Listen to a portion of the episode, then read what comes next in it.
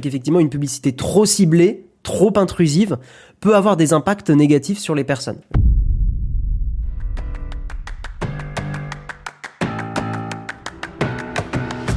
Et là, on va parler donc d'un article de The Verge euh, sur des changements.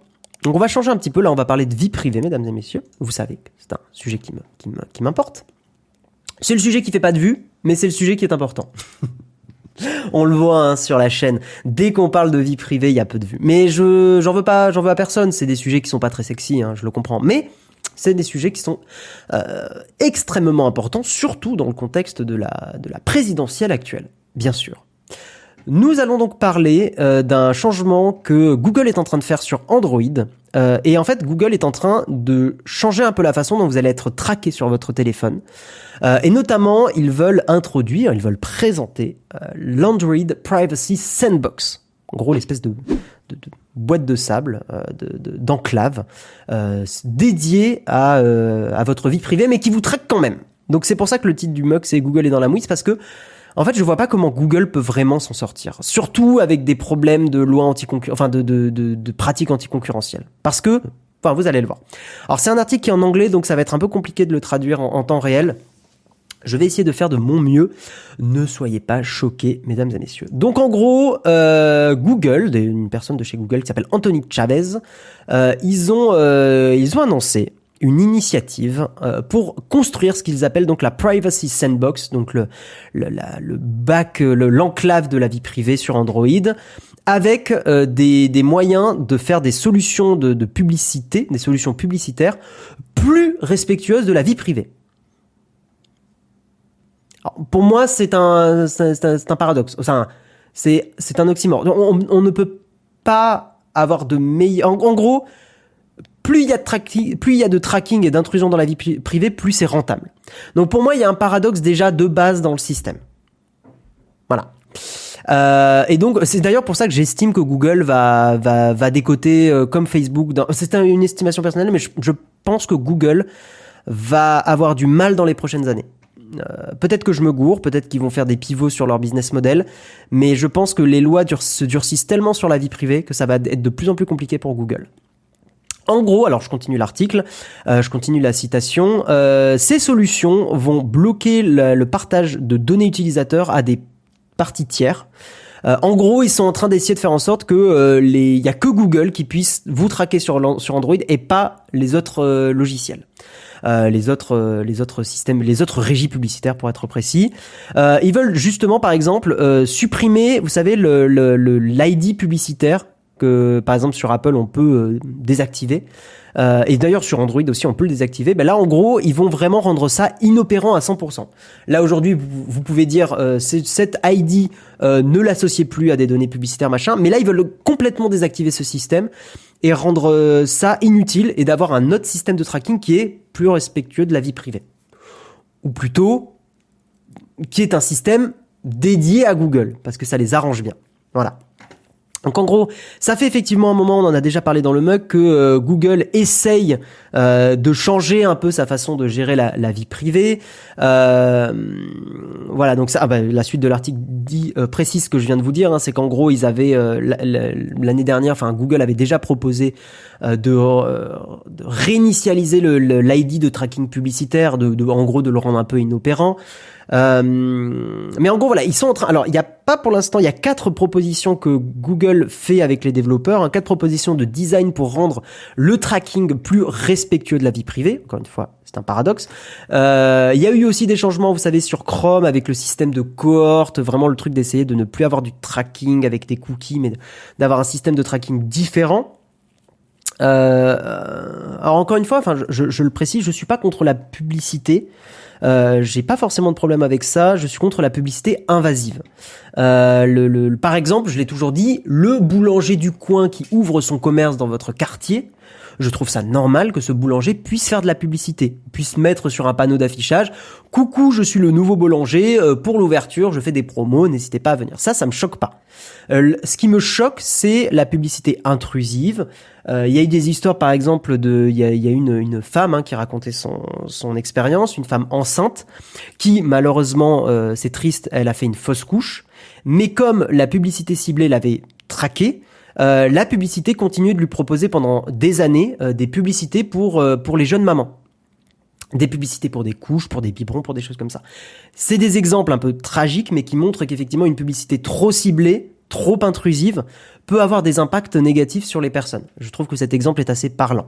Il est peut-être un peu, comment dire, il est peut-être extrêmement précis, euh, et euh, c'est des, des cas extrêmement rares, mais il n'empêche que je trouve que ça illustre bien les problèmes du tracking trop précis.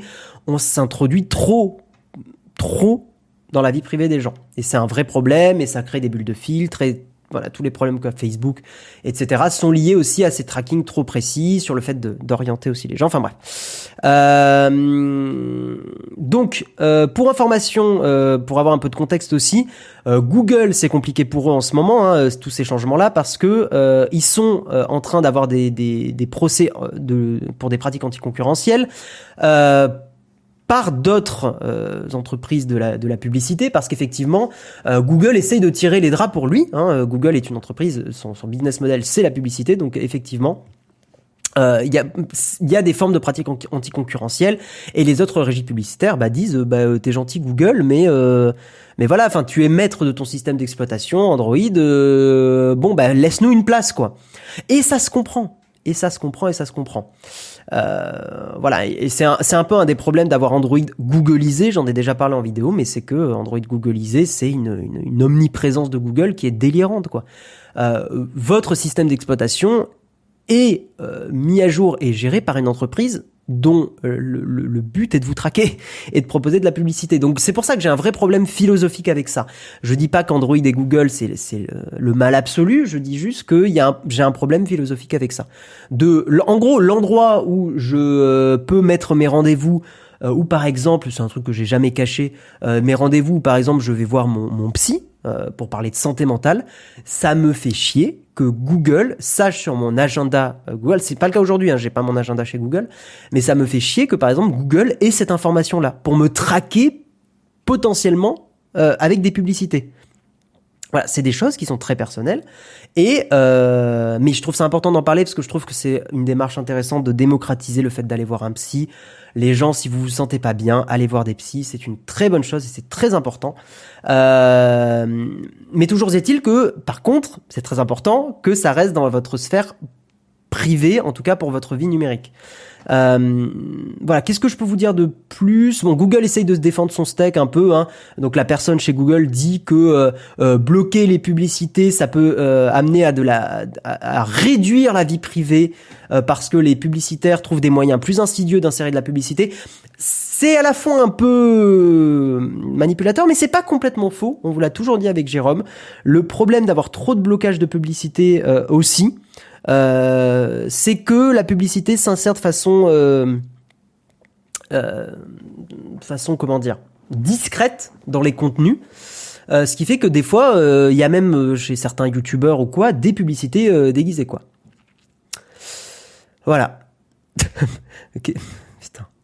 Putain. certains ont avancé l'idée de se baser sur les zero knowledge proof pour collecter des données sans pouvoir traquer les gens. Ton pharmacien sait que tu prends du Prozac, de la morphine, l'assurance maladie aussi. Oui, mais ça n'a rien à voir.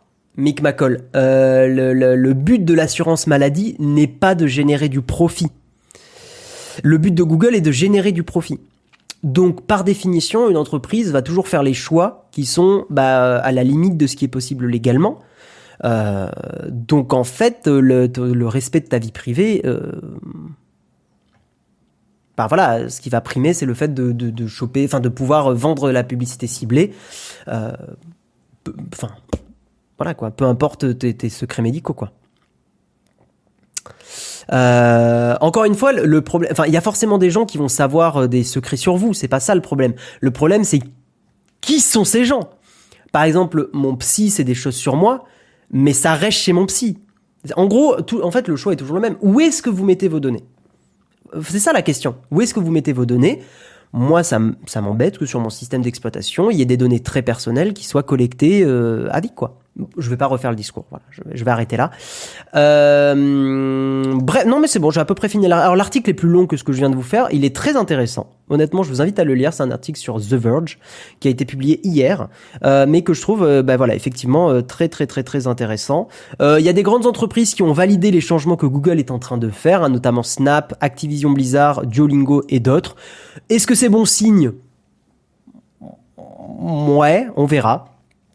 En tout cas, voilà, à voir comment ça va évoluer. Moi, je trouve que par exemple, il y a des approches que je trouve assez chouettes dans la publicité. C'est par exemple celle de DuckDuckGo qui arrive à faire de la publicité, alors qui rapporte moins d'argent, mais qui est de la publicité qui n'est pas ciblée. Ou tout du moins, ils essayent de cibler, mais ils essayent de cibler pas à travers tous les sites que vous visitez. Enfin, allez lire par exemple la, la- la publicité chez Quant ou DuckDuckGo. Vous allez voir que c'est assez intéressant. En gros, ils font de la publicité contextuelle par rapport à ce que vous tapez sur votre navigateur, mais ils font pas de la publicité intrusive qui va collecter euh, sur des mois et des mois et des mois tout ce que vous faites. C'est hyper intéressant. Voilà. Euh... Ça évolue dans la bonne direction en tout cas. Oui, euh, je suis d'accord avec toi, euh, Black Kuma. Globalement, il y a quand même une prise de conscience sur la vie privée en ce moment qui est assez, euh, qui est assez chouette. Le grand public continue de s'en foutre un peu, mais les lois évoluent. Les lois évoluent et c'est compliqué aujourd'hui pour les pour les pour les les, les GAFAM ou les les MAM euh, de de de- d'être en mode open bar comme ça l'était avant. Moi, je préfère la pub pour les tampons alors que je suis un homme. Au moins, j'ai l'impression que Google ne me traque vraiment pas. Oui, d'une certaine façon. Oui, Startpage, on l'a déjà recommandé, ouais. On l'a déjà recommandé. Ouais, ouais, ouais. Euh, la pub cachée, c'est mille fois pire que la publicité ciblée.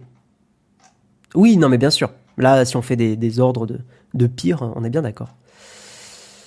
Euh, Salut Jamise, bienvenue à toi de retour de vacances, bah, bienvenue, ça fait plaisir.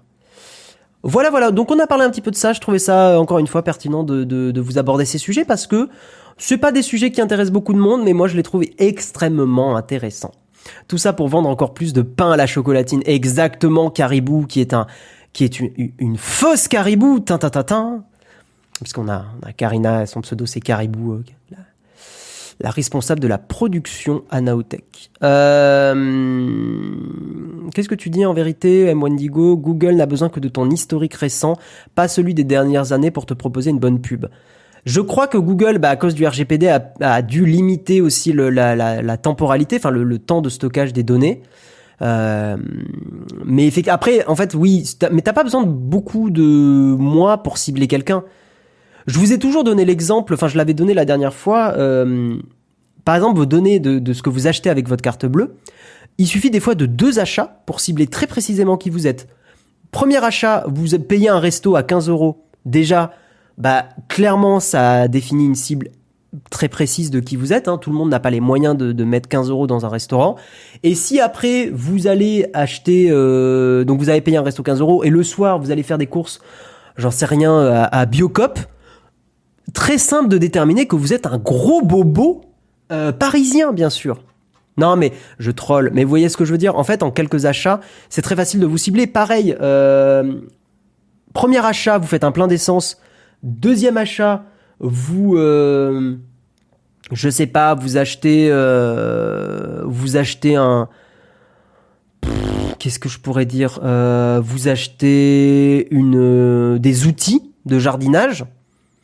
Très facile de déterminer que vous êtes à la campagne très très très facile et euh, potentiellement les clichés sont là et c'est triste mais très facile de déterminer que vous êtes un homme et très potentiellement un homme qui a entre euh, 30 et 60 ans. En fait, voyez ce que je veux dire, c'est qu'il n'y a pas besoin de beaucoup beaucoup de données personnelles pour déterminer qui vous êtes. Vraiment. C'est pour ça que, que les, les, les, les, les GAFAM ont été euh, autant valorisés en bourse. C'est parce que le fait de cibler et d'avoir toutes ces données-là est un ciblage publicitaire extrêmement fin. Là, vous avez vu, en, en, en deux, trois achats, j'ai déjà ciblé assez précisément qui vous êtes, mais imaginez euh, tous vos likes sur un réseau social, imaginez euh, tout ce que vous postez, euh, imaginez euh, les, les, les recherches Google que vous faites. Vous vous rendez compte à quel point on peut vous cibler extrêmement précisément? Donc quand on achète un iPhone et des AirPods, on est un gros riche. Oui, d'une certaine façon. M Dragonfly, acheter un iPhone et des AirPods, tu es dans, je pense honnêtement, 2 ou 3% de la population française. Tu es dans une catégorie de la population française extrêmement précise. Ton cas est trop caricatural. Évidemment, Mick McCall, prenez pas ça au premier degré. Mais vous voyez ce que je veux dire.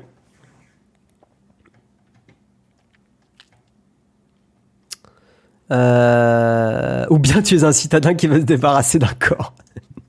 Exactement, Wolfenstein.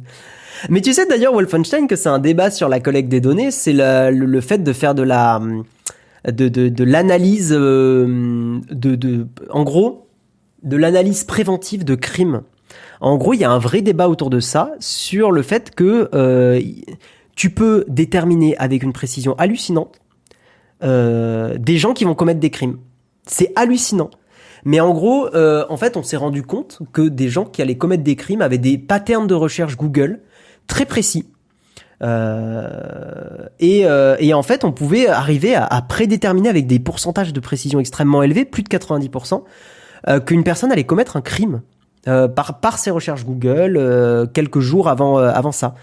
Comme dans Minority Report, exactement. Et, et c'est un, un vrai questionnement de société, de genre, est-ce que à cause de ces données-là, on peut euh, en gros, euh, préventivement, aller arrêter quelqu'un. C'est des vrais débats de société extrêmement intéressants. Évidemment, la réponse est non, parce qu'il y aurait des dérives bien trop graves.